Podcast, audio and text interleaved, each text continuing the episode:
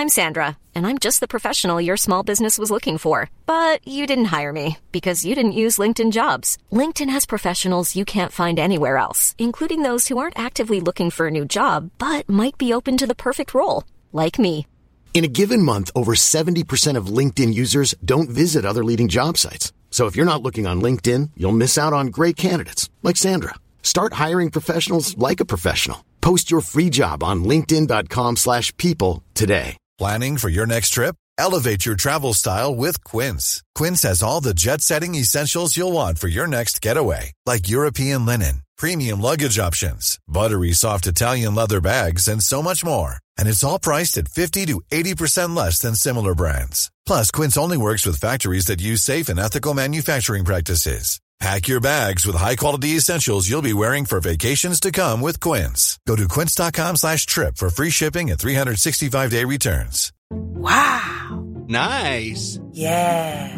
What you're hearing are the sounds of people everywhere putting on Bombas socks, underwear, and t-shirts made from absurdly soft materials that feel like plush clouds. Yeah, that plush. And the best part? For every item you purchase, Bombas donates another to someone facing homelessness. Bombas. Big comfort for everyone. Go to bombas.com slash ACAST and use code ACAST for 20% off your first purchase. That's bombas.com slash ACAST. Code ACAST.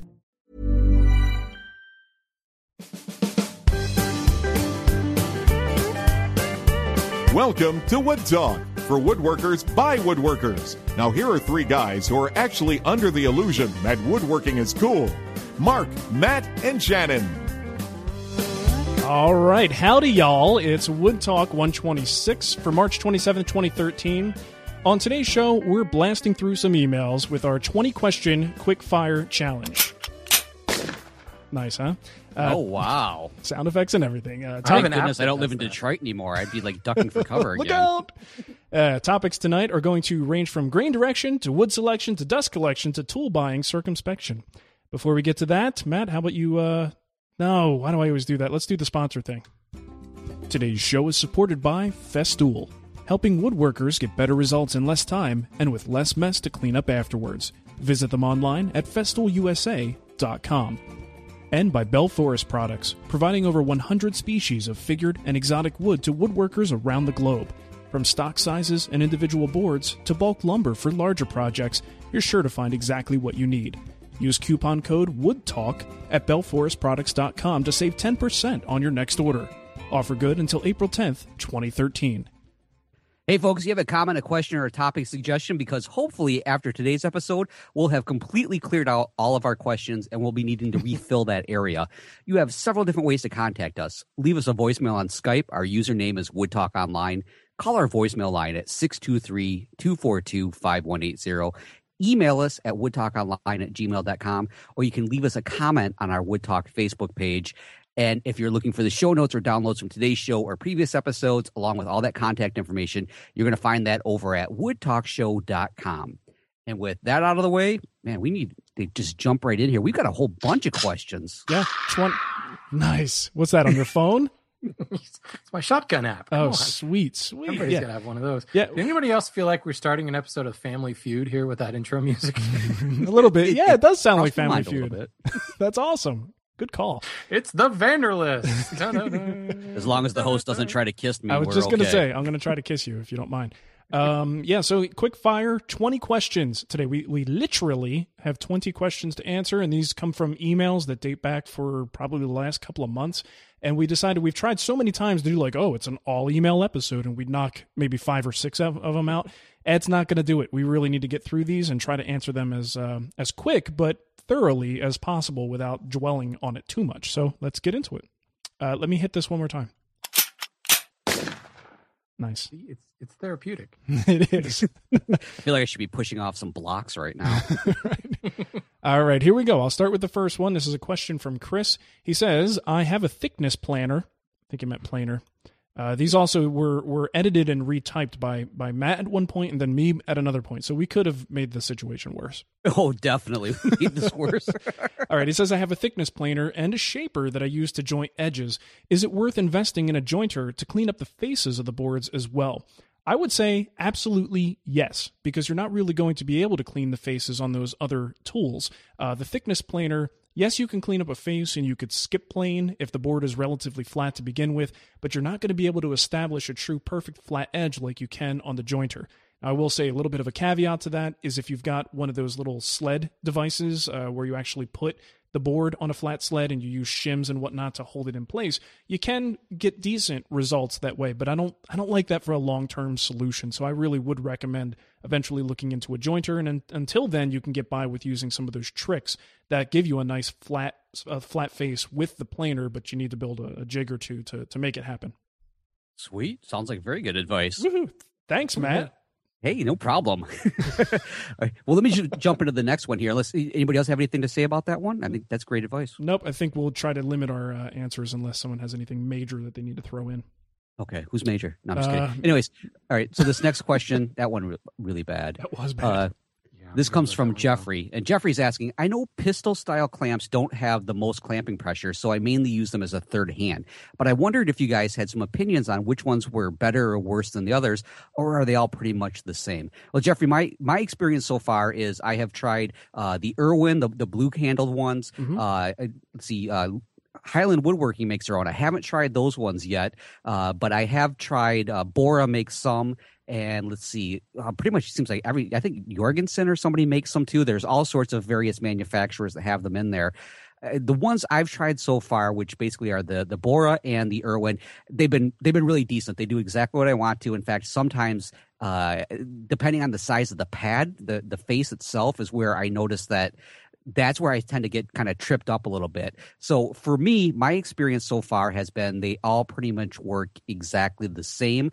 With that said, though, there are some cheapies which really, if it's a no-name brand, uh, I'm not going to name particular stores, Harbor Freight. If you buy uh, things from there, you'll often find that once you start clamping these, these are the ones that are most notorious for simply sliding away. You can grip it; it's super tight, but it's almost like the second you let go of that handle, it just kind of pops away from it. So I've never had any luck with those particular ones. What you Uh, do so- in that situation, Matt, is you take a good clamp and you clamp it across the cheapo clamp, Perfect. and then you clamp the cheap clamp. That's perfect because It my just other adds advice a was little extra pressure on the bar, so the cheap clamp holds it. I like that That idea. I was going to sounds say so just get efficient. a, yeah, I need to buy some more clamps for my clamps. These clamps ain't working. Just use these That's, other ones on that's a cry for help right there, definitely. Uh, I like that. Um, I actually use the same ones, man. I've got the Irwin Irwin quick grips, but not the. They have like two of them, right? Don't they have the cheaper line, and then they have the quick grip? I don't know if it's like the quick grip two or something like that. They're clearly much more heavy duty looking. Um, Right. Yeah. Yeah. Because like really, the thing is like if you look at the face of them, those are the when you know it's like a, a more heavy duty one because like the Bora ones I have, the actual pad itself is like a really. Th- they remind me of like Doc Martens soles. The, the the boots they're like really really thick. Looks like you put a nail through it and it'd be perfectly fine. And I noticed with those they really really grab on and hold. Uh, you know the, the pressure seems to stay there. But yeah, the other ones where it's just that little thin pad, mm, not so much. Cool. I must have the the version one of those. I just picked them up at Home Depot like five years ago, and frankly, I've never really needed anything else. They, you know, for that purpose, that is. So yeah, I, I think they kind of all work the same. They're not meant to apply thousand pounds of pressure, so use them where appropriate. There you go. Yeah. Cool. Uh, I'll jump into this one. Let's see. Uh, this is from Larry. He says, I'm starting on a dinner table to give as a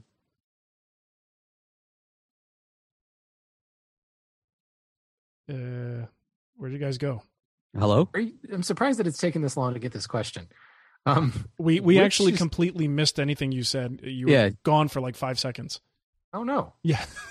Try again. I don't know what that was about. Okay, well, um, Do over. this question comes from Larry. Uh, he says, I'm starting on a dinner table to give as a gift. I've read a lot of online articles saying to swap grain pattern on the end grain of the top, but I've read equal articles saying it doesn't matter. Which is going to give me the best results? I'm using Brazilian cherry. Thanks, Shannon. You're welcome, Larry. For the top and curly maple base. Uh, Let's see. Will pocket screws be sufficient around the aprons, or will using cleats be my best bet? What type of finish is best for dining table as far as giving a good moisture barrier, food safe, and of course a nice shine? First of all, Larry, that's like three questions in Three-parter. one, so you will be getting a bill for this. Um, I'm I'm frankly shocked that we have not gotten this question about alternating in grain before. It seems like one of those things that's been bounced around the woodworking world since like prohibition. Mm-hmm. We may have talked about it after 126 episodes, but you know, I have no idea. Yeah, go back and listen to all of them, Larry. I'm sure it's let us know somewhere. if you find it.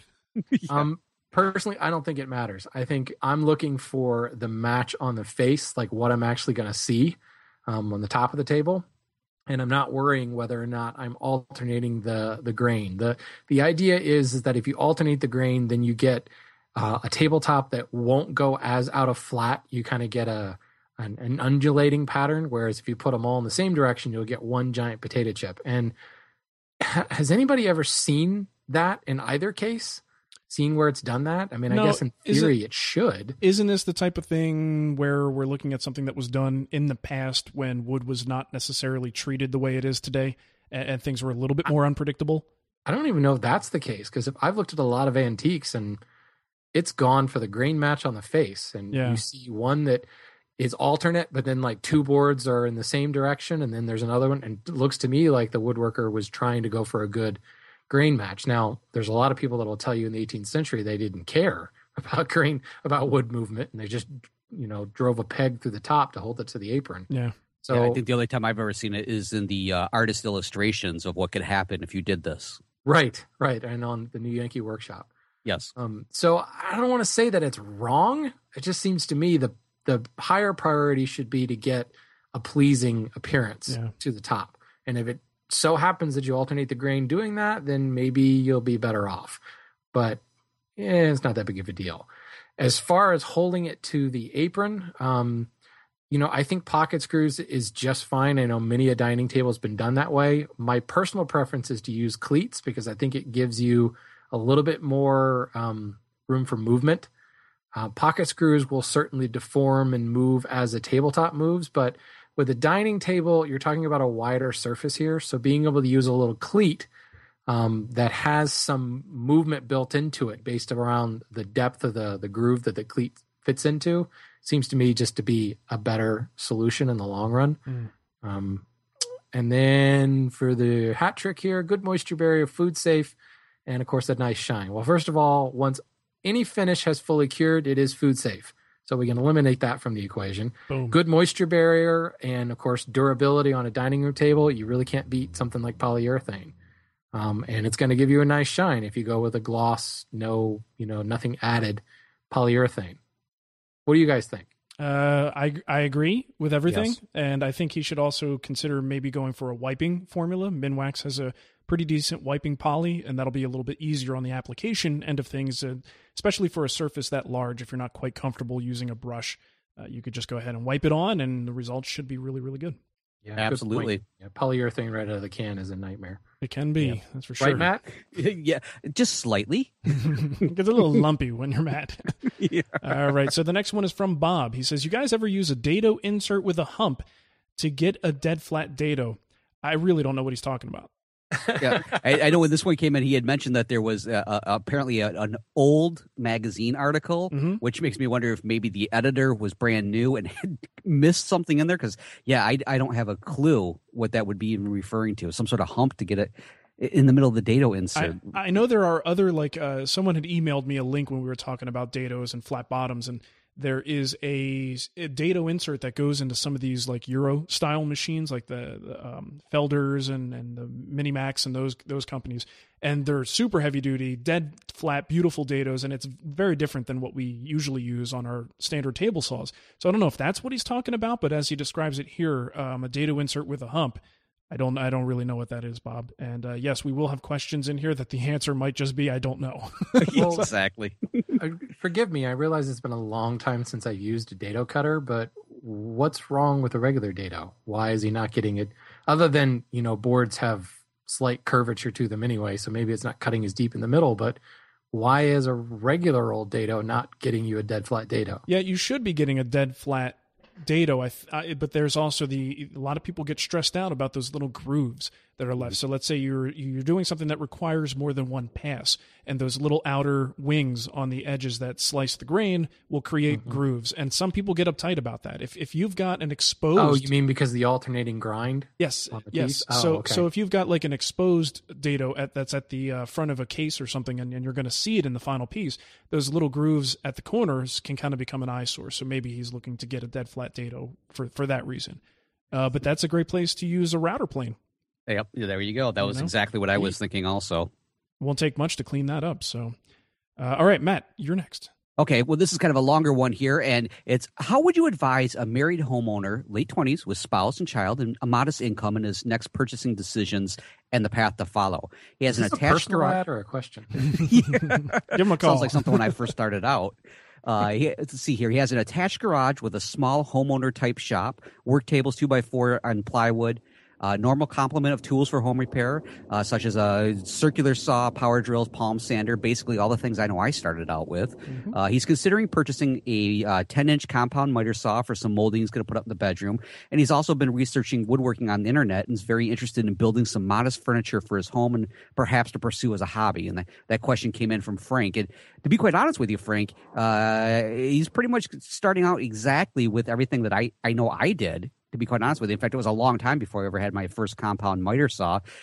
I, I think at this point, it's just like any any anybody we would recommend this to is just kind of figure out what you want to do and give it a shot. Really, to be quite honest with you, because today with the internet, there's so much more uh, options for you to do that research as to what kind of projects you want to build. Where would be a good place to start? You've got some resources. I mean, you definitely turned here to us to ask about this, so maybe he could turn this direction, or even just do a quick search online and you can find just about any information to help you kind of get started. Uh, Really, uh, it sounds like maybe he can even turn to you, Frank, to uh, possibly you know get a, a little kickstart in here. I I personally think what you described is oftentimes even more than a lot of other beginning woodworkers already have. So I think he already has a leg up. Yeah, and I think generally what he describes sounds like every almost every story I've heard out there. It's a, a, a situation where a new house was purchased and there's a bunch of stuff to make for the house. This is exactly how I got into it.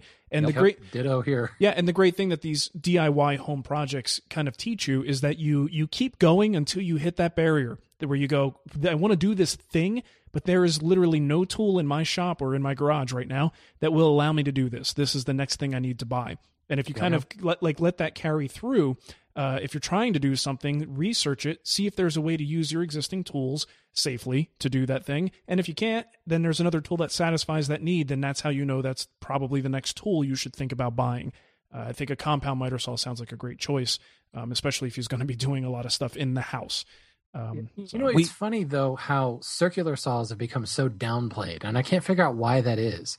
But I'm just kind of thinking back, and that's exactly what I had. Um, I had a circular saw, power. I had a cordless drill, palm sander, and uh, well, I had a handheld router at that point, but it was a like a 1940 something router. Yeah. I was a little afraid to use it, but you know, I I created that little like what do you call it? Zero clearance circular saw fence. You know, where you you put the plywood down, you put a board on top of it, then you cut it to create the zero clearance. yeah. And I created a huge run of built-in bookshelves with just that, just a circular saw, some sheet goods, and some just dimensional lumber from from Home Depot. And I ended up creating like three or four more cabinets, like freestanding things, just using the circular saw. And it's funny because now, granted, I've gone another direction, but now it's like ah, circular saw, whatever. But what's ironic is that's one of the only power tools I still own is a circular saw. Well, I think it, I think it might come down to the differentiating factor of solid wood projects and plywood projects. So if he's if you Yeah. if he can stay within the world of plywood, that miter saw is probably going to be a lot more useful to him and will take him further. If he starts to get into solid wood and starts to get into different types of joinery, that's where the circular saw is going to find it's going to be a little bit limiting in what he can actually do with it. Um, you brought up the router though. I actually might. I mean, depending on what he's doing, he may need the miter saw, but based on what he has already, a router actually for furniture building, a router may even be the better choice. And cheaper. Yeah. Substantially cheaper. Yeah. Well, you know, I, I always think about like uh, again. I've told the story before with Jeff Miller out of Chicago. He always talks about when he got started, it was basically like a router, and I think he had a circular saw. And now look what he's doing. That was like the basis for the longest time Yeah. of the furniture projects that he was you know starting and that was when he was a professional Right. you know just getting going in there so i think yeah a lot of people I, I- you know, maybe i don't want to say we do a disservice i'm sure we have a little bit but people look at our shops and our projects Oh, I and totally have. No question. yeah, In the handful exactly world, I've done a serious disservice with some of the toys and gadgets I have. Yes. but you know at the same time though we're following in a long line of tv shows that kind of did that i mean how many people thought you had to have 100 routers like norm right. so It's Norm. you were right. I learned it from watching you. yeah. All right. Well, in, if I can add one more thing, I know we need to move on, but uh, the the compound miter saw thing sticks it bothers me a little bit because Mhm. I did the same thing. I bought a compound miter saw for molding, and I never used it after I did that molding, and it was a little frustrating because they're expensive. The the big, because now it's hard to find one that's not sliding and all this other stuff. So I would suggest if he's going to do that for molding, to go. This is going to sound awful, but go as cheap as he can. Um, because it seems like to me, if he wanted to move on to furniture, he would get more mileage out of a router Mhm. and like a jigsaw, so you could do some curves. And you think about the cost of one of those like um, fixed base and plunge kits, like Porter Cable makes, and then a jigsaw. You're probably talking maybe two hundred dollars for all of it. Now, granted, router bits and all that stuff cost a lot. Can you buy a compound miter saw for less than two hundred dollars now? you know, I don't know. a decent one really as far as I mean I bought one like last summer and yeah, it was about 200 was the entry level that I Mhm. felt And- comfortable walking into. I mean, I just I just never used mine. Um, so I just wonder. I don't know. I'm I'm decidedly biased when it comes to the the power tool side of things, but I just wonder if that is necessarily the best purchase for him to make next. Hmm. Good Mm. question. Kind of just depends on what he wants to do.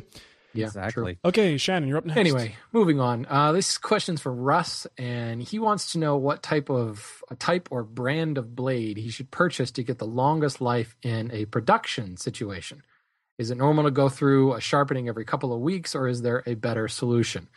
Well, um, I believe the reason this question was handed to me is because I work in and around a millwork all day.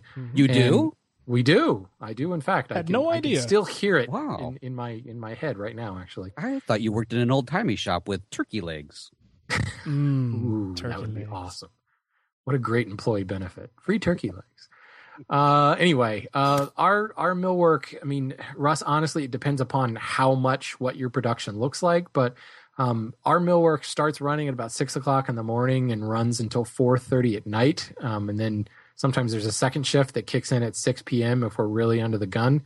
Um, so it's running nine, ten hours a day, running constantly. So thousands and thousands of linear feet of molding and surfacing of ipe and things like that. Ridiculously hard stuff. Um, we use different blades for different situations. For the really hard tropical woods, we're using nothing but carbide. Um, but those are in simple profiles that like grooves and and just uh, um, what you call it planers like surfacing. Mhm. When it comes to molding, obviously it's really difficult to sharpen carbide. We're using high speed steel, just like you would find in a lathe tool. Um, we messed around with various A1 and and and A2 and D2 and O1 and all that fun stuff, and it just kept coming back to high speed steel. It does have to be sharpened a fair amount. There generally is a guy at the grinder um, all day long sharpening blades um, because of the fact that we are producing a lot of molding. Uh, but it's really the only way to get a decent product is to make sure that you're constantly sharpening it. So it's just kind of fact of life. I hate to Mhm. say it. Um, if you go with a with a steel that's going to require less sharpening, it's going to be a lot more brittle. And in a production situation, it's not like we're at our home shops where you remove, you know, an eighth of an inch and then you advance the router bit and move another eighth of an inch. No, you're making the molding in one pass because you've got 700 more boards to feed through that molder and there's just no time to make it in multiple passes. So you need a good, strong knife that will make that but won't chip in the process. Cool. Long way to answer. So hopefully that covers it. All right, sounds good. We have another question from Andreas, and he asks The last time I bought blades for the miter and table saw, I stepped up to Freud blades, which were about 40 bucks at the home center. I've noticed the miter saw struggling and burning more as of late, and I was wondering, at this price range, if resharpening is an option or is it time to buy a new one? If so, is it worth stepping up to a better quality blade that can have a longer life? Um, that's a great question because I think a lot of people you may start out with the 15 20 dollar range blades and then step up and, and you know for a lot of people stepping up to the next highest level is probably as high as they want to go 40 50 bucks for a blade uh, right. but what we consider generally consider premium blades is they're going to really start about at I don't know 90 bucks 100 bucks uh, when you go up to like Forrest and the the Freud Fusion blade and things like that. So at forty dollars, I would I would guess that you could probably get a few sharpenings out of that, and it probably would be worth it because sharpening generally, at least from my experience, costs somewhere between fifty and twenty bucks a blade. So if you think about that, just do the math. Uh, for a forty dollar blade, it probably is worth it to only have to spend fifteen or twenty bucks, get it to work like new, and get some more life out of it. Uh, if you have a hundred dollar blade, yes, of course, that's a no brainer. You definitely want to sharpen um, because you're talking about a much more expensive uh, piece of equipment there. Uh, if you're looking at a, maybe a $25 blade or something, then you start to get close to the range that it seems like it would be better to just replace it. So uh, what I did was I went on Freud's website. They actually have a list. I'll put the link in the show notes of their authorized sharpening centers where you could take their blades to get sharpened. And what might be good about that is if you find a, a local place, number one, you'll probably get a better price because you don't have to ship it. And they'll also let you know by looking at it whether this tool can take another sharpening. How many more sharpenings can it take? So if you can get a number of sharpenings out of that $40 blade, you're really getting your money's worth. Um, but ultimately, I would say use that $40 blade until you just can't use it anymore. And then I always do recommend stepping up if you if you can uh, manage to get the budget going. A ninety hundred dollar blade, you know, something like a, a Forrest Woodworker two, uh, the Tenryu blades, the Freud Fusion. When you step up to that level, it's a pretty big difference in the saw. Yes. I mean, it's yeah. it's a great thing to step up to that. And then uh, I don't I don't know how long I've had my saw blades. I mean, uh, it's been a long time, and I don't anticipate getting uh, getting rid of them. They've been sharpened a number of times. They still work great. You really do get the best bang for your buck by getting that more expensive saw and then just having it resharpened over and over. Yeah. You know, one thing he should do before he gets it sharpened, clean it. Yes. That's like sharpening it if the burning he's getting may be a buildup of pitch mm-hmm. around the the carbide brazed points. Yeah. And that's what's just causing it to bind, getting that burn. I remember actually I was watching a Wood Whisperer episode uh-huh. and it was that that kit from Rockler, the mm-hmm. big circular tub. Right. And you just dump it in and then you it was the simplest thing in the world to clean it, this nice citrusy smell, and it was like I had a brand new blade. Yeah. And there was no sharpening whatsoever that was done. I just had to clean the crap off of it. I will uh, to that point. Yeah, to that point, Shannon, I will clean a blade maybe ten times before I send it out for sharpening. Yeah. Maybe more than that, depending. Um, yeah. So yeah, clean them early and often, and and you'll so find that they'll be go better. to go to Rockler and look at their blade sharpening kit. It's this like circular Tupperware and a citrus smelling cleaner, and it comes with a little box you can put router mm. bits in. I have no idea how much it costs. I bought mine years ago, but it's awesome, yeah. and you can reuse that cleaner stuff. It's a very nice thing to have on hand. You can clean your miter saw blade, your table saw blade, and it, really just pulls the pitch off without a problem. Uh, and it, it, smells like a fruit salad. Mm, mm. Yes, yummy, mm. yummy. They have a router bit and saw blade cleaning kit for twenty seven ninety nine, and then they have a pitch and resin remover in a bottle for ten ninety nine. And we'll make sure we put the links in the in the show notes for that. Cool, sweet. Hey, so the next question comes in from David, and I'm going to tell you right now, I don't have an answer for this, but I think I know somebody who does. So here's the question David's asking I'm currently designing a Frenchish nightstand with cabriole legs. Uh-huh. Bet you guys didn't think I could uh, actually say that word. uh, cabriole legs in a single drawer for my dorm next year. I would like to keep some sensitive things in that drawer. David, what are you planning on putting in there? so he said he wants to add a lock. Baseball now, because, cards. because it's me and I can't do anything the simple key lock way, I'd like to have some sort of puzzle box thing to keep unwanted hands out. Do y'all have any ideas? Um, I I really don't. We it, we did a review of the Puzzle Box Magic uh, box kit, or the, there was a DVD where he was making these really neat puzzle boxes, but those are a little easy to crack. So I don't think you want to go with something like that. and by crack, I don't mean crack the wood. I mean like you can figure out the code pretty darn easily. Mm-hmm. Um, I don't really have any suggestions with this. A, a great resource I saw was at Woodworking America America a couple years ago with uh, uh, um, Chuck Bender, and he was doing a whole hidden drawer kind of thing. So that might be where you want to actually start looking. There's all sorts of neat little gadgets that you can do, little simple hidden switches, and by switches I mean something as simple as a dowel and a spring set off to the side that you know only you know about, or a little hidden spot like a little uh, hidden false bottom, even potentially could be something as simple as that. When somebody's really rifling through your things rather quickly as I've done in the past in certain people's uh, uh, apartments. Uh, they shall remain nameless. Um, I tend not to like go as far as to knock out bottoms. So, and you have any suggestions, uh, Shannon? Maybe do you have anything from your earlier years at the museum?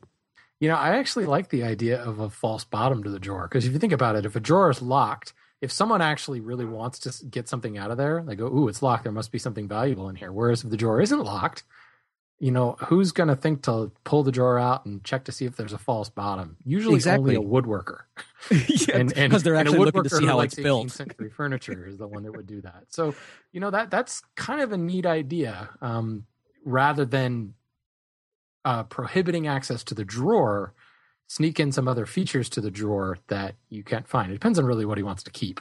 You Yeah. know, if you need something with a lot of space, then you're better off going with the actual locking the drawer. Yeah, yeah. The only other thing I could think of is making the drawer uh, appear to be uh, shorter than it actually is, and maybe having like a false back on on, on the backside. They're almost like an, another little mini drawer. But again, somebody could easily pull it all the way out and be like, "Oh, aha, that's where you hit it."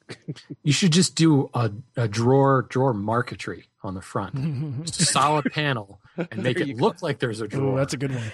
And then put the drawer actually on the back of the the nightstand. There you go. Nice. Yeah, but I'm pretty sure if you do a quick search, you're going to find a whole bunch of stuff. Just look for something as simple as hidden drawers or hidden components, and you'll find all sorts of neat little things in there. Uh, but as for coming up with something really simple, no, not so much. Cool. Very nice. All right, uh, let's see. Rich wants to know uh, I have some 100 year old rough cherry that was the interior siding of a family home. It's now starting to cup and warp. These are 1 by 10 by 10 foot boards. Should I plane them first or should I cut to length for project first, which is a bed headboard? Or should I rip them and rejoint them? Which order is best, or is it a crapshoot? Well, I'm always a fan of at least if you can get a good view of the grain and you kind of know how you're going to use the boards in the project. I'm a fan of of cutting them down close to their final size, then planing them. Um, because if you think about it, if you have a fair amount of cup and then you rip a board in half, now there's much less cup in each each of those halves. So that when you go to plane them, you remove less wood. So it's just more econ- a more economical way of doing it. So um, I would think starting with the rough boards again, you need to have an idea. If you can't see the grain in the rough board and you don't know how you're going to use them, then you might just want to skip plane them real quick so you can get a look at the grain. Then lay out your parts where they're going to go, and then rip and cross cut them close to length. Then do the whole jointing and planing thing. Um, cherry though, cherry's pretty predictable. I've gotten pretty good at viewing the grain in the rough. Um, I would cut them to size and then worry about planing them. Sounds good to me. Yeah, Okay. definitely. Yeah. All right. Yeah. Next one is from Jim. He says, I did a project a year ago with some cedar six by six beams in my living room. I sealed all the ends with several coats of tung oil. How long do you think I should wait before they are done moving and dried out before touching them up? I almost feel like we don't have all the information here. Well, I responded to Jim's email um, via email. There was actually a little bit more to this. He had six by six kiln dried beams. Okay. and when he he cut one for or he remembers when they were installing them and they cut them it still was really damp in the middle so he was a little concerned there because it was kiln dried so i i responded to them um, any timber that is kiln dried is only kiln dried to two inches deep. Mhm. so there is going to be a two inch square on the inside that's still moist and it could be 20 to 25 percent. That's for usual. A good good mill will be somewhere in the 12 to 18 percent moisture content. Um, the only way to dry a timber all the way through without damaging it is through vacuum kilns, radio frequency vacuum kilns, which are freaking cool, Mhm. but they're there's like three, and they're really expensive to use. Right. So um, he, if I remember correctly, there was a gap. Um, it was like the drywall went right up to the beams, and then of course the beams shrank as more and more of it dried out. and um, he was wondering should I go ahead and patch that hole or is it then going to expand again? Um, I mean, I think the biggest thing is that they're never going to stop moving. They're always going to move, no matter what you do. But yeah, we in Arizona, a lot of houses have those uh, viga poles, and they've got beams in the interior structure. And a lot of times, you are butting up drywall right against that particular you know pole. Uh, the thing is, like you said, because they have moisture uh, deep inside, over time they will most likely in terms of the construction, they probably will, even though they're going to move a little bit in the future, uh, the net the net loss is going to be the thing you're going to have to deal with. Even if it expands a little bit more in the future, there's probably initially going to be a total loss of space.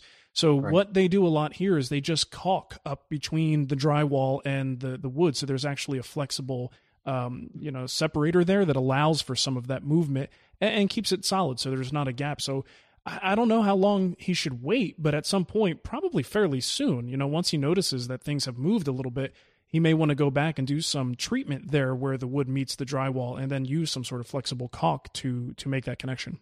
That yeah, exactly I guess it depends on how much of a gap he has. Yeah, too. yeah, that's true. I mean, I'm not talking anything more than a quarter inch here from the things that I've seen, but it, it's going to depend on his situation. Uh, cock. Stupid Woodworkers' caulk. best friends. I hate that stuff. All right. What's up next, Matt? Okay, let's see. This one comes in from Tony, and Tony's asking I was dreaming of projects, and one of them was making handle scales for a fixed blade knife. Hmm. I picked up two pieces of bocote, both of which are drop dead gorgeous.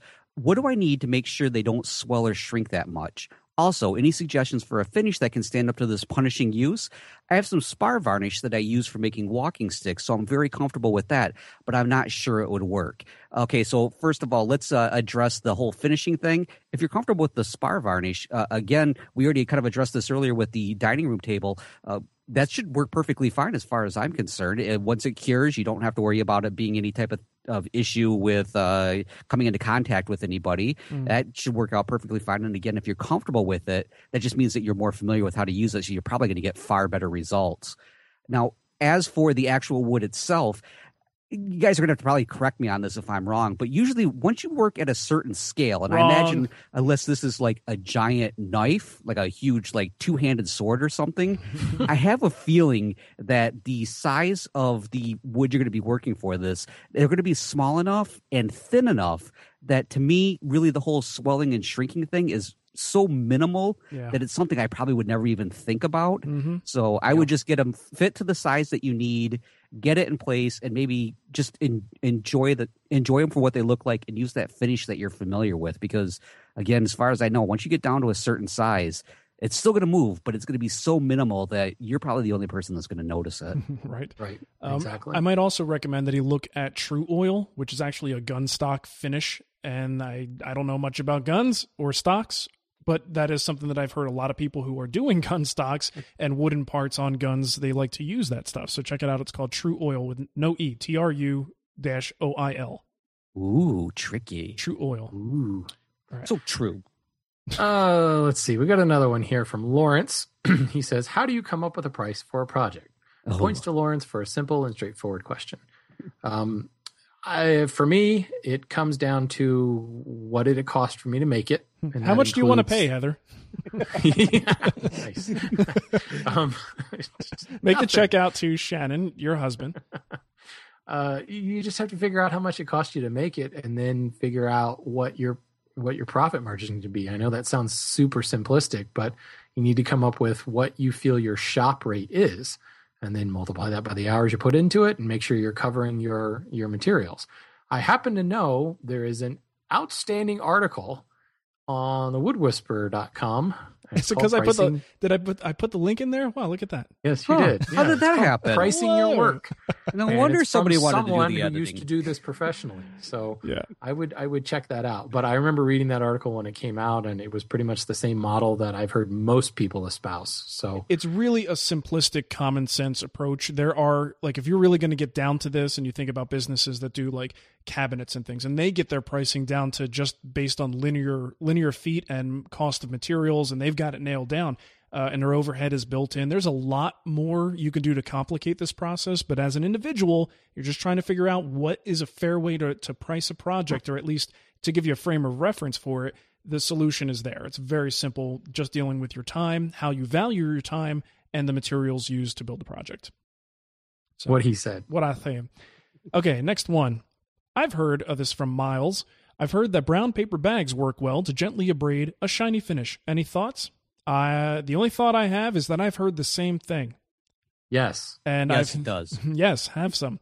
And Been I've there, uh, done that, worked great. Okay, I've never done it myself, but it you know it seems to work out quite well for people as uh, almost acting like a very high grit abrasive. So it just kind of knocks down the top, and and it, I, people even use it just to kind of knock any of those little tiny dust nibs that remain in the final finish. Um, that I usually use like a 2000 grit pad for. So yeah, it's a low tech way to do it, very inexpensive, and if it uh, produces good results, go for it. Yep. Absolutely. Miles, there's a there's a project on my site. I think I just called it Contemporary Chest of Drawers. If you look under the project nav bar, you'll see it. The final part there, I actually use a brown paper bag to buff out uh, the final wax coating, and it did a really great job. Nice. So if you want to see it in action, check it out. Yep. So, Mark, the next time you pick up groceries, they ask plastic or paper. Go with the paper. Paper, I need paper. There you go. All right. Hey, the next question is from Michael. Looks like we have a couple of questions in here. He says, My dust collector is a roll around two horsepower machine with dual four inch ports. When connected to the machine uh, with a four inch port, it performs reasonably well, sucks dust, and swirls things around in the bottom bag as I expect it should. When I connect it to the miter saw, however, leaving the second four inch port sealed, like I normally would, because remember, there's two ports here. Uh, for the other machine, the swirling action stops. To avoid burning out the motor or ruining things, I usually leave the cap sealing the second port slightly ajar to let in a bit of extra air and keep the sawdust spinning going. So my questions are as follow. One, do I risk ruining my dust collector if the swirling cyclone isn't spinning? Uh, one question I, I, I seen here, he didn't name what exactly which machine he has, so Yeah. I don't know if I can really say much about that. But I don't really think you do. I mean, if if it sounds like the motor is getting really worn down, if you're hearing that sound in the motor, then um, I would stick to what you're doing with kind of removing the one like maybe slightly ajar because I've actually noticed with my machine that if I do kind of have like a little extra like one of the the blast gates open because I have multiple blast gates if I have it just slightly open a little bit, I do actually notice that I'm getting a little bit more performance out of it. It's really weird. It seems like it shouldn't be happening. So mm-hmm. I for me for me that does help a little bit. The second question, how do you guys connect a smaller machine to your main dust collection? I know a few of you have shop vacs as well, which I don't. Um, what I try to do is I try to keep as much of the largest hose that I have. So in your case, the four inch hose, I want to get that as close to the machine before I start to do any type of um, bringing it down to a smaller one. So a great example would be my miter saw uses a two and a half inch uh, dust port off the back end. I will try to keep that last two and a half inches as short in length as possible before I actually have it ducked down to the four inch one. And that seems to really help out quite a bit. Hmm.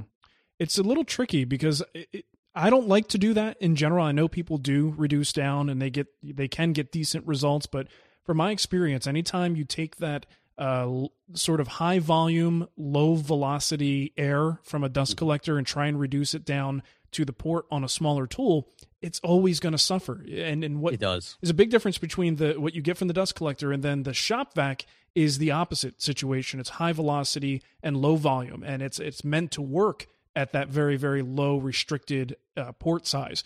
You know, so I try not to do that. If you can get a shop vac, I do recommend that for the smaller stuff. But I know people do get get away with it using the the systems that you know that Matt described and trying to keep the keep the the, the size as big as you can for as long as you can. Well, you know, and the thing is, even if you do like what I, I described there, the suction is it's going to suffer. There is no doubt about it gonna whatsoever. I have, you know, it's flying all over the place compared to if I could keep it at the four inch. So Yeah. it's really kind of a give and take on that one. right there you go, Shannon. Duct tape. Nice. we all have duct tape.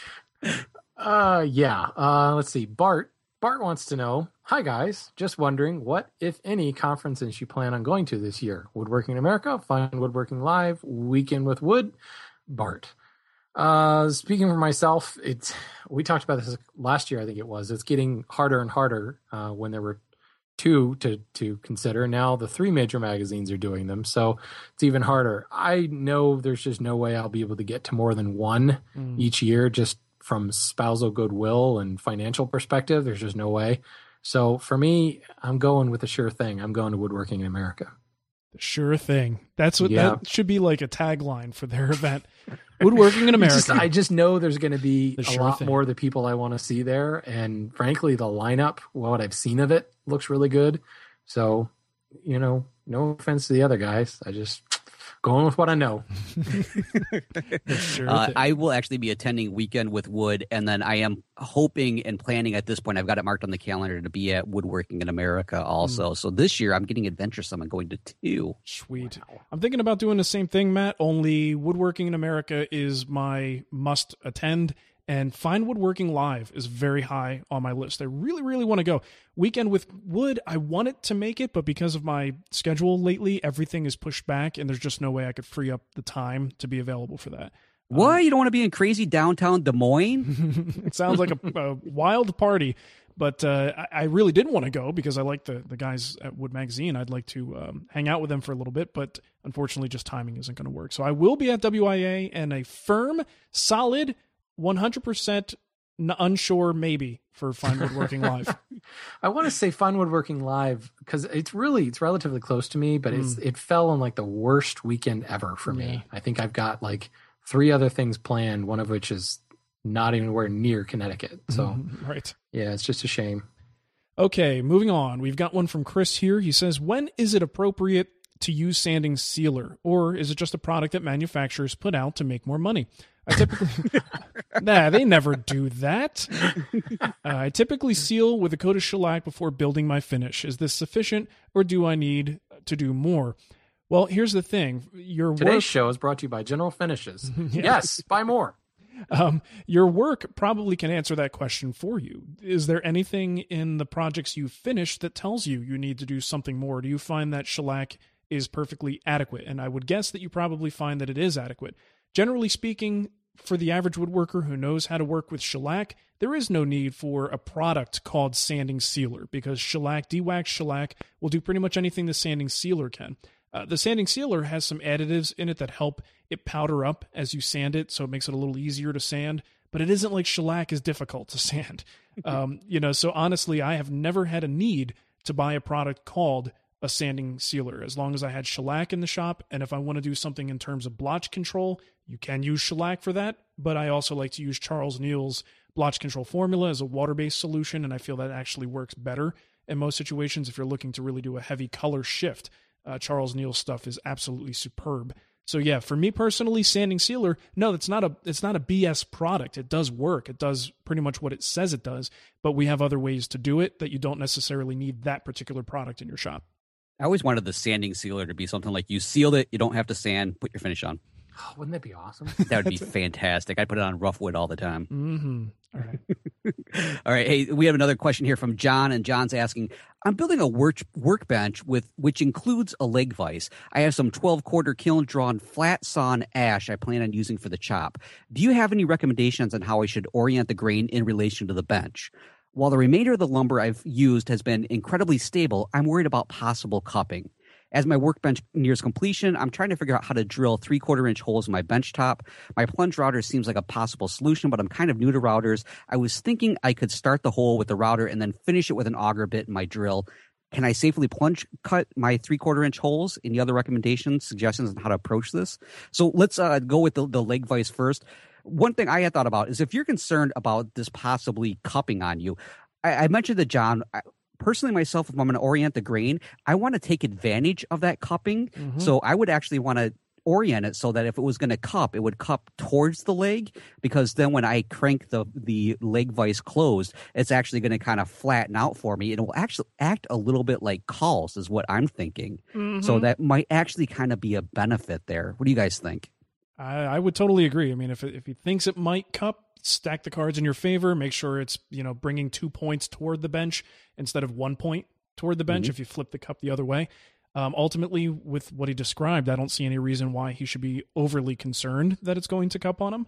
That's what I was kind of This is- thinking also. This is exactly what I did with the exact same species and same thickness in my Roubo, and so far it hasn't cupped at all. But if it does, it will cup towards the bench. There you go. Perfect. All right. Now, regarding the, drilling the three quarter inch holes in the bench top with a, a plunge router, I actually did that with uh, the, my bench that I have right now, the, the kind of crappier one. And if I remember right, there's actually a video. We'll have to look for this. I think Glen Huey uh, demonstrated doing this. Uh, it's a really easy way to do it, but if you're still uncomfortable with plunging all the way through, it's not actually a bad way to get them started and then come back in with your auger bit and uh, finish it up that way. But I think you personally myself I, I, think you can safely plunge the three quarter inch holes without any problems. In fact you could probably even set up a little jig where you could have it referenced off the face off the apron and kind of use that as the base for uh, using your your plunge router and drop it right down and just go along every so often. And actually using a jig like that you could potentially make sure that they're actually all lined up. Where if I did it freehand, uh, it would look like a drunken uh, router holes, basically. so, what what would be the reason to not just use the boring bit from the start? It sounds like he's. Or I don't know. I, I I could do that. I mean, even if it went off on a little bit of an keeping angle it there. square, maybe. That's what I'm thinking. And a handheld drill, worried about keeping it square. Possibly, I guess, huh? Um, yeah. Because that's what I did. Which, or he I mean, just doesn't want to go full on Shannon. that's true. That's well, true. if you remember, if you watch my Roubo video, I just drilled the dog block first at the drill press, and then I went. You know, of course, that only took me two inches deep, and then I used that as a guide hole for my brace and bit to drill through the rest of the way. There you go. Smart. So yeah, that was in my hybrid days. Um, you know, also the just to give them a link, something to chew on here. I use these power bore drill bits, and I had a hard time finding a good three quarter inch bit that would plow through this uh, maple on my benchtop. And Rockler has a set of uh, it's nine piece power bore drill bit set. It's thirty nine bucks, and you get quite a few bits with it. But the three quarter inch bit just chewed through it like like it was nothing, like it was butter. Ooh, I like. So I don't know if that's going to be useful to him, but I'll put the link in there in case he uh, needs some bits to use. Sweet, and I just found the video for Glen Huey, so we'll go ahead and drop this in there also. Cool beans. Right on. Let's see. We got a question from Mark. He said, I just went to my first woodworking show in Fort Worth. Went for two days, getting to absorb as much knowledge as I could and buy some cool new accessories for the shop. Back in 2007, way back, Mark, way back, Mark was very disappointed in the woodworking show, saying it was not worth the money. Just curious how you think their shows compare now. Are there any specific shows that are worth the time and effort to go to? First of all, are there any other shows? I mean, there's the woodworking show. Woodworks is gone. Um, there's other like than the, like you know the woodworking America, like the magazine shows. And the, I don't the, think there is another traveling woodworking show. Well, the tool company sponsored stuff like Lie-Nielsen's hand tool event. Oh but, yeah, that's true. But other but, than that, I don't think so. Yeah, yeah, I think that's the only one. Well, I've been to uh, I think the last three years. I've been to the woodworking show when it comes to Baltimore, and um, three years ago, I would say absolutely not. It was it was just useless. Mm. Um, it was getting better last year, and it was much better this year. It is still, and and this is coming from the hand tool guy. For me, it's still screaming routers and table saws and lots and lots and lots of noise. But there, there's a fair amount of. they've got a good group of like demonstrators together, and there's some pretty good seminars going on now. Um, still a little bit difficult to hear. I mean, you can only crank up the amplification so loud before the guy across the, the aisle is competing with the guy you're trying to listen to. Yeah. So it, it is a little tough there, but there's there's a lot to see.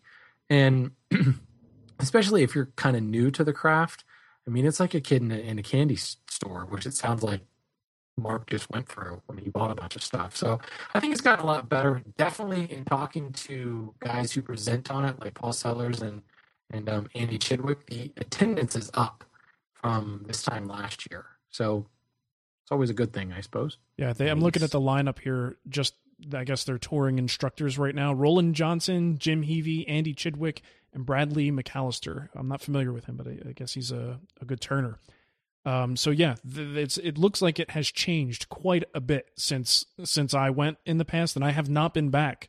Um, part of the reason is I don't even know are they coming to Phoenix at all. Yeah, yeah, that's another one. Is a lot of them aren't. Even, I mean, there's not even one that's coming to the Detroit area. I, I think I had to go out of town to go find it. I see no Phoenix. So this year they're going to Phoenix. That was my understanding. I don't see it on their list. When they're when, just hiding it from Mark. it could be. They when got my Andy IP address. Chidwick stopped by in Baltimore. He stopped by the lumberyard. I asked him, you know, if he was going to get a chance to see, because I know he had just seen Matt, mm-hmm. and asked him if he was going to see you, and he said when he goes to Phoenix, he was going to look you up. Unless so. they haven't updated it, I don't know. I don't yeah. see Phoenix on their list. Who knows? Who if knows? nothing else, though, like three years ago, like Lee Valley wasn't there. Yeah, that's Um, huge. You know, Delta's always there. They have the marketing budget of, of a deity. So, I mean, it's not a big surprise to see guys like that, but to see like the slightly minor power tool guys, like Laguna was there this year. And I mean, they're a big company, but uh, they weren't there three years ago. Lee Valley was there this year, and they weren't three years ago. So that's always an indication. Look at the exhibitors list, and Mhm. you can pretty much tell that things have gotten a little bit better. But in any instance, it's always a good opportunity to go and just kind of lay hands on the tools. If you're looking about buying something, if you're looking to get into turning or something like that, there's plenty of opportunities to go and turn a pin or turn something like that. It's it's good fun. Yeah. Well, Well, you, you, know, can turn I'm- the beat around there too. turn the beat. Yes, you can. around. uh, you know, and I was just going to mention, I um, I'm not really a religious man, but if I ever talk to God, I will ask him, uh, "What is your marketing budget?" is this marketing budget? That would be good to know. Because Shannon, Shannon seems to think it's it's quite large. It, it's actually it's very it's very pauperish. okay. Uh, we got another question here from Josh. And he says, I'm working on a bookshelf that uses plywood and solid lumber. They're going to look foolish next to each other unless I can get a better color match. I was hoping to keep the finish simple with some BLO, boiled linseed oil, and a top coat of poly or varnish. I tried out some BLO on the plywood, and it took the color, it took on a nice color and matched the untreated lumber pretty closely. However, once I put the oil on the lumber, I'm back to square one. Next, I tried a couple of lighter stains, and I have that I have, and that's no go. The color match wasn't great, but more importantly, I just don't like the way stain unevenly colors the different parts of the grain of oak. Going back to BLO, I figured that two coats of uh, two coats on a plywood would match one coat on the lumber, but the second coat of the oil sure doesn't color the plywood twice as much. Are there any tricks or advice to applying two coats of BLO? Uh, should I really flood the wood for just one coat, let it sit for a bit before wiping off the excess to get more color? Here's the thing you're fighting a losing battle, Josh. You're never going to get really any more color after one or two coats of BLO. You know, oil is only going to do so much in terms of uh, coloring the wood. So what I would what I would recommend whenever I try to do a color match, especially between similar or the same species that just happen to be, you know, plywood versus solid wood, I actually do like to hit it with a dye. It's not a heavy stain. It's kind of like a dye that is the ideal color for for both of those woods. So if you are looking to just kind of keep it fairly natural, I would go for like a, a lighter brown, medium brown dye put a little bit of finish in there. So if I'm using shellac, maybe would be a good thing if you have an alcohol soluble dye. And I like to just kind of put that over and give it a nice coat. Now I'm spraying typically when I'm doing this, so I can control the depth of color. And by doing that, you sort of bring the two pieces of wood into the same color family. You're just getting them closer. They may, not even be a dead match, but it's going to be better than it was left natural. And then from that point, you could proceed with your top coat. You could probably skip the boiled linseed oil, just go right to your your varnish at that point. Um, so it's it's kind of like using a toner, if you will, where there's just a little bit of color in there. Uh, but I do like to use a dye specifically to raise the color family up into the same general uh, vicinity of one another, and that usually works for me. I guess I'm Raise the showing my color family. I like that. Yeah. um, there, there's also, I mean, if you want to get tricky about it, if it's just trim, uh, you might be able to, I don't know, maybe put a little bit of sealant, like some uh, regular dewaxed shellac or something, on the trim uh, so that it's pre sealed and then attach it and then treat everything the same way. You might find that the colors balance out a little bit better, but that's going to be tricky because then you're attaching you're you're attaching it and you still have to to flush it to the surface and it just gets messy if you have pre-finished trim that's going on to a piece of plywood. That's never a great situation. Nice. So I'm really showing you my age here because every time you said BLO, I thought you were mistakenly not referring to ELO, which was a band I really enjoyed. Right so, on, Yeah. Mr. Blue Sky. Good Yeah. stuff. sweet.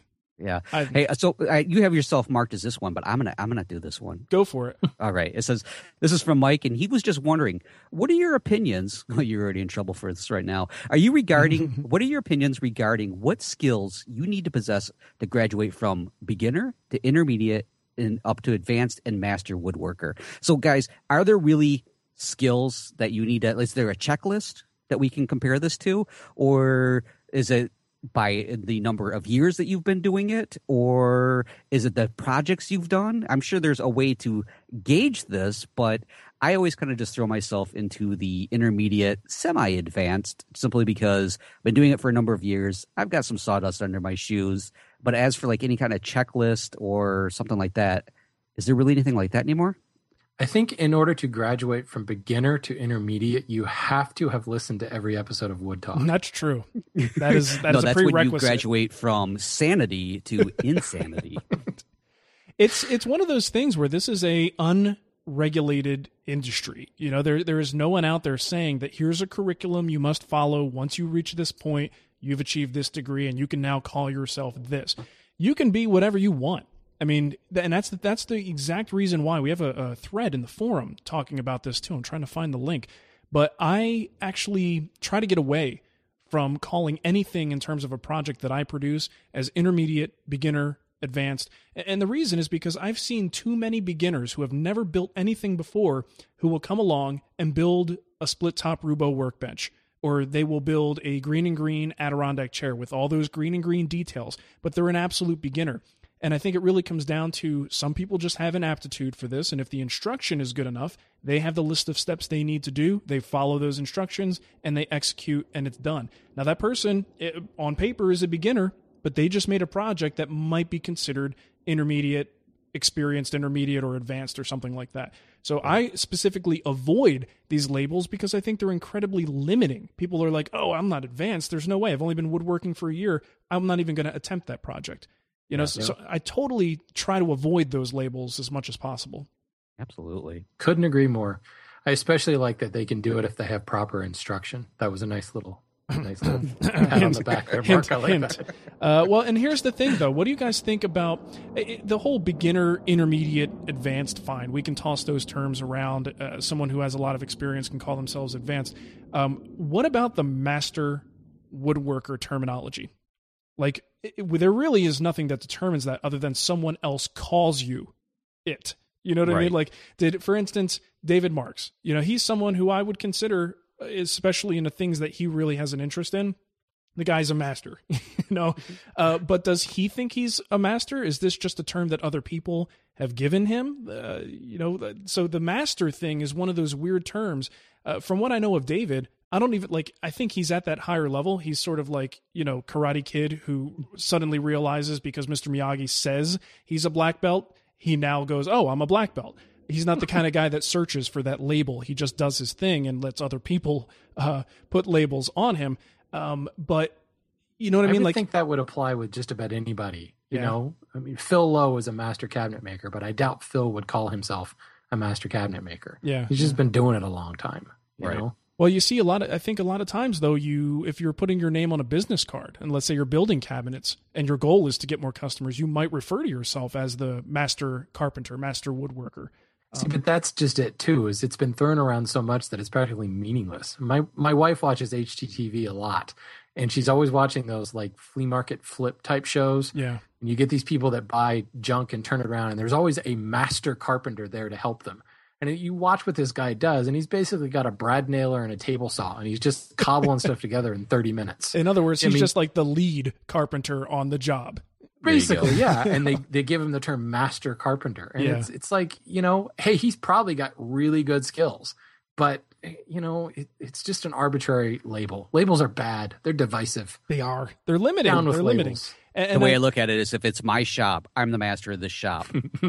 Yeah. Well, and here's the thing uh, to keep in mind, Mike, as you move forward, you're never going to stop learning. Uh, you shouldn't ever stop learning. Even the people who call themselves or other people call them masters at what they do, they're not a master of everything. They're just a master of the things that they do. So if they want to venture into something that's maybe uncharted territory for them, they're no longer a master in that and they're going to start learning again. So I think you're really best served if you consider yourself a, a student forever and you're always learning and you'll never never get to master because you really you don't want to limit yourself and say, I mean, by the time you call yourself a master of something, you've stopped learning about it. Yeah. So you may cut yourself short. Yeah, So- definitely. Labels bad. And uh, and if you want to be self-deprecating like we are, you just not o- not only do you always need to improve, you just you know refer to yourself as as relatively sucky. Um, you know, you always have something to aspire to. I don't I- know, I- guys. After this episode, we are master podcasters. uh, that's a possibility. I mean, we've been doing it for a while now, and we just killed 20 questions. That's what I mean. We that's our last question. Congratulations. Way to go. Woo. You know, the nice thing is earlier today the, the bin already started to fill up. So I saw that. I'm like, That's true. It's our last question. Damn it, not anymore. Yeah. Stop it.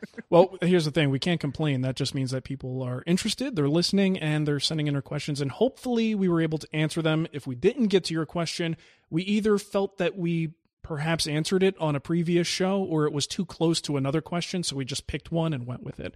So, Exactly. of course, we do appreciate any questions that anybody sends us. And we have a bunch of um, voicemails waiting and a bunch of links and stuff, but we're going to have to wait till next week to get to those.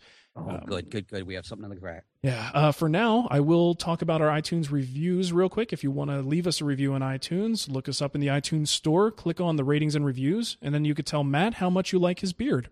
Mm, I like my beard sometimes. Yeah. Uh, we'll give a special thanks to Wood Wizard, Jamie, Captain Queeg, and Xanos. Uh, Xanos in particular had this to say. He said, "You guessed it. M and M's. That's M and M S stands for Marc, Matt, and Shannon. What a delicious podcast. I'll leave it up to them to decide who's the peanut, pretzel, and plain chocolate."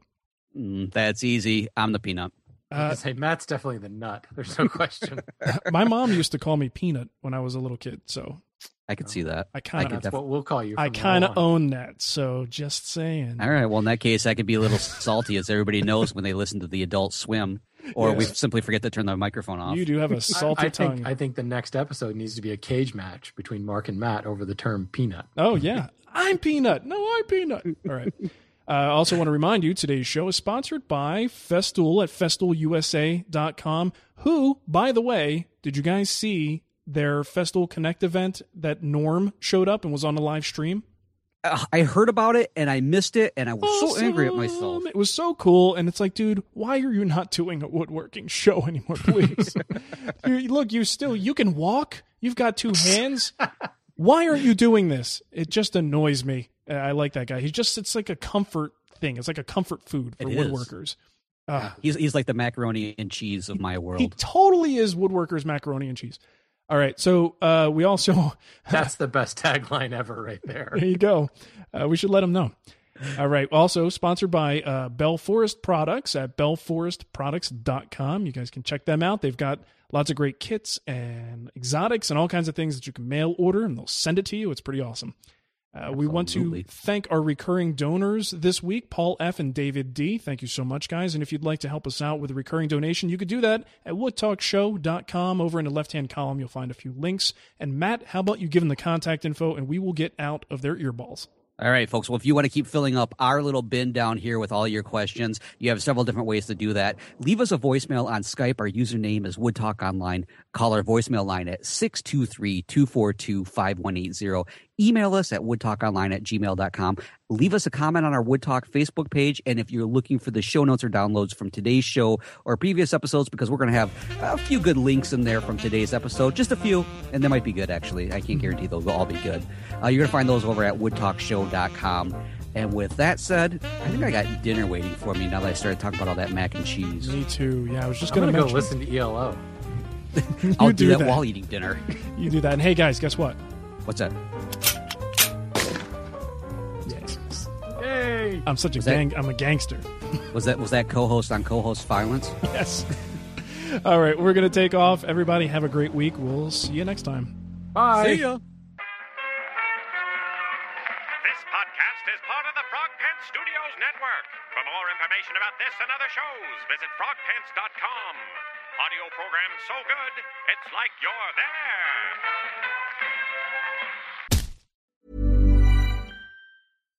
Hi, I'm Daniel, founder of Pretty Litter. Cats and cat owners deserve better than any old fashioned litter. That's why I teamed up with scientists and veterinarians to create Pretty Litter. Its innovative crystal formula has superior odor control and weighs up to 80% less than clay litter.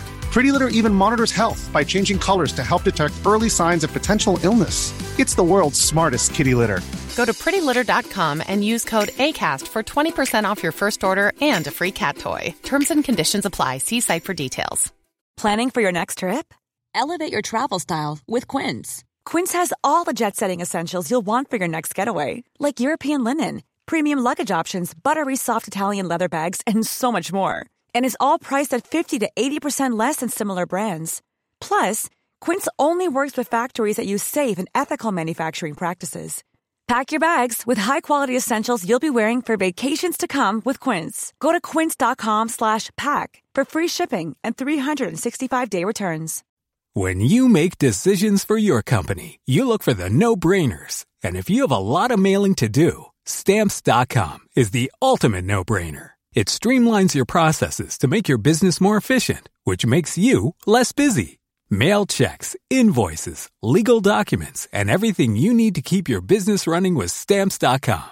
Seamlessly connect with every major marketplace and shopping cart. Schedule package pickups and see your cheapest and fastest shipping options from different carriers with rates up to 89% off USPS and UPS rates. And with the stamps.com mobile app, you can take care of mailing and shipping wherever you are. Make the same no-brainer decision as over 1 million other businesses with stamps.com. Sign up with code program for a 4-week trial plus free postage and a free digital scale. No long-term commitments or contracts. That's stamps.com. Code program.